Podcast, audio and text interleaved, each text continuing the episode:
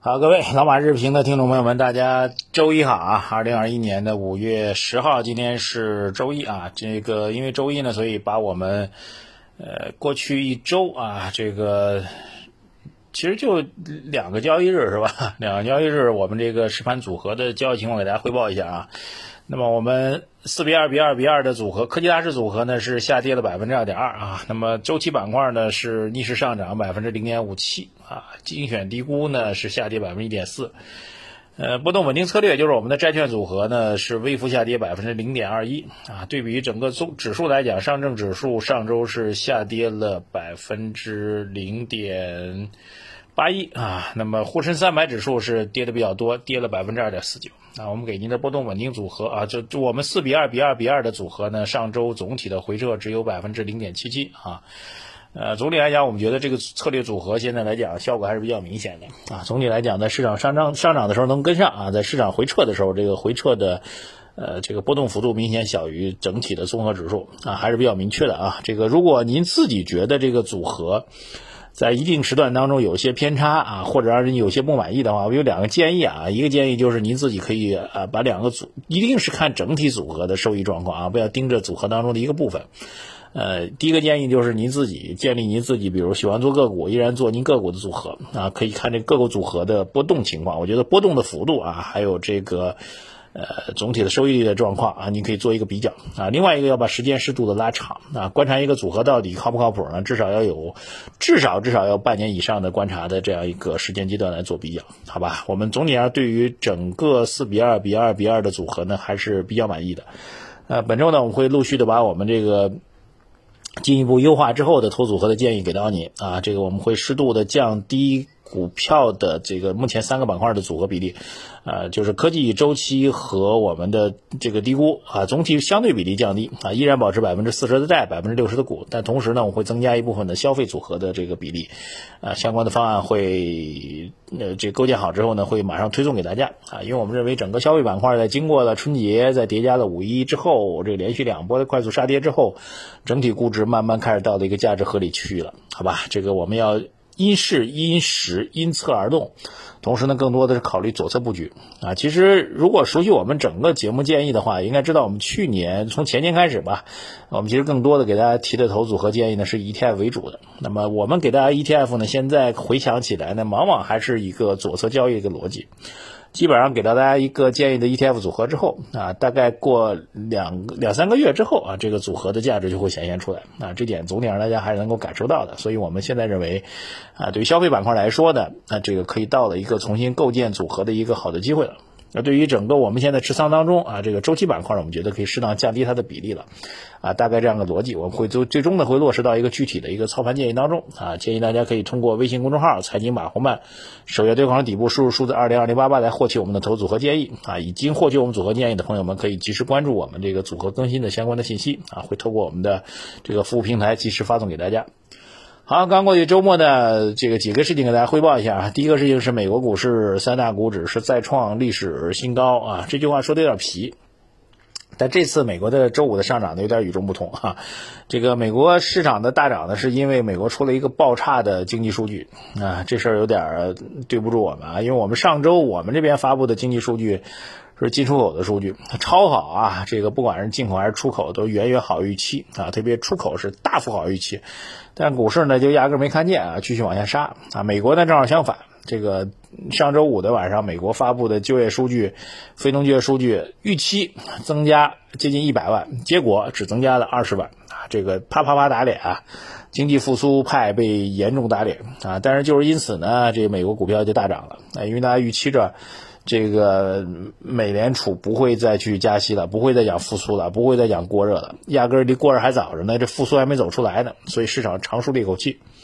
而且美国这逻辑这样的，就是如果大家预期数据不好，所以就预期着政策会比较宽松；如果预期着货币政策比较宽松的话，那直接利好的板块就是纳斯达克啊，因为大家简单来说，纳斯达克的估值呢是以科技板块为主，科技板块呢这个流动性泛滥的话，它估值可以往上弹。那么相应的呢是这个嗯道琼斯道指。那么道指如果美国出现实质性复苏的话，大家就认为比较利好的是美国这些那传统行业为主的道琼斯指数啊。如果这两个指数之间的相关关系大家可以理解了，就是如果货币收紧，那么就利空于纳指，利好于道指；如果货币宽松，那就更加利好于纳指，相对利好于道指。好吧，这个逻辑给大家讲清楚啊，这是美国市场的。呃，待会儿会讲我们这个等于。对对 A 股市场的分享吧。那么对 A 股市场来说呢，本周其实有两个即将发生的大事啊，都是在都是在明天。一个呢是在十一号的上午啊，我们大家期待很久的第七次人口普查的数据终于要发布了。啊，照理说应该在一个月前的这时候就要发布了啊，当然应该说四月头上就要发布啊，现在已经到五月头上了。二零一零年的第六次人口普查，我们国家统计出来数据是十三点三九亿啊，就接近于十三点四亿。那么，呃，明天要发布的第七次人口普查，过了十年之后，我们人口会是多少呢？正常来讲，肯定要十四以上了啊。最终来看数据的状况如何。那一个是看绝对人数的变化，另外一个要观察的就是这个生育率指标啊。这个一个国家或者一个经济体或者一民族要保持人口这个保持常规增长，生育率应该在二点一，二点一啊。呃，如果低于二点一的话，那未来的人口绝对数量肯定要收收收缩的啊。所以生育率的指标也是非常关切的一个指标啊。另外呢，大家比较关心的当然。我估计数据出来之后会去做很多研判的，就是这个男女人口的比例啊，等等啊，城市和农村的比例啊，东部和西部呀，核心城市啊，等等这些数据，通通应该都会有的啊。当然还有人口老龄化的数据啊，这这一系列的数据指标，在明天呢都会成为重要的我们做经济研判、市场分析的这个重要的指向啊。所以给大家一个大概方向，给它捋一下，你知道这个观察的点是什么。另外一个同样在明天啊，明天上午应该是在十点钟左右啊，这个 CPI 和 PPI 的数据就会发布了啊，这继续有一个剪刀差的方变化，CPI 呢大概率还是会继续往下处于一个低位吧，那么 PPI 呢还会继续翘头向上，呃，那么目前的看法，我其实对整个今天节目可以做一个总结了啊，就是目前的看法来讲呢，我们对于整个宏观经济和资本市场的判断认为。啊，经历了春节之后啊，特别是五一之后的加速下跌之后，我们认为整个市场的这个投资的价值是在明显的显现啊。换句话说，机会已经一定是跌出来的。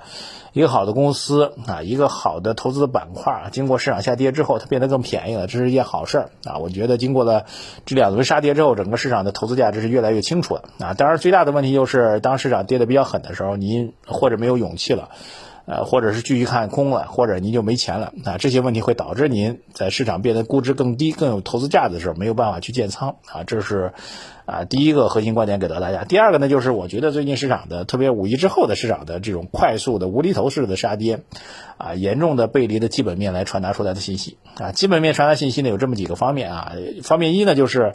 呃，四月底举行的高层会议，其实态度非常明确的表达了这个要维护经济经济运行的平稳，要保持货币啊这个相对要比市场之前预期的这种紧张的状况要更加宽松的态势。总体来讲，政策的指向是偏利好这个经济的啊。那么从上周发布的进出口数据也也证明，整个的经济增长的状况可能会好预期。这是从宏观数据来讲，出现了一个比较明显的这个背离的一个状况。还有一个方面，就是从这个我们看到的这个呃这个物价指数也好，CPI 的指数也好，PPI 的指数也好，我们认为总体来讲也不会促使出现比较明显的政策的收紧或者转移。所以从大的外部的政策和经济环境上来讲呢，总体来讲还是偏利多的啊。但是呢，上周的市场的调整呢，显然是完全背离了基本面的这个偏多的一个状况，这一点要特别提醒给大家啊。所以第三个点就是。我们并没有办法去预测短期市场的涨或者跌，但是我们一定要清晰的知道，当市场经过了一些无厘头的、失去理性的下跌之后，当市场投资价值开始明显显现的时候，我们应该做什么？这一点是将最重要的，因为你不可能去预测，也许本周市场继续无厘头的杀跌，啊，那完全有可能，我没有办法去做预测。但是你要知道，假如出现这种情况的话，你的心态应该是，那越跌应该是越开心的，越跌又给我们更便宜的去买到这些筹码的机会。哪怕您真的是满仓套牢了，大不了就是不要去盯着盘看而已哈。那么你只要知道现在市场的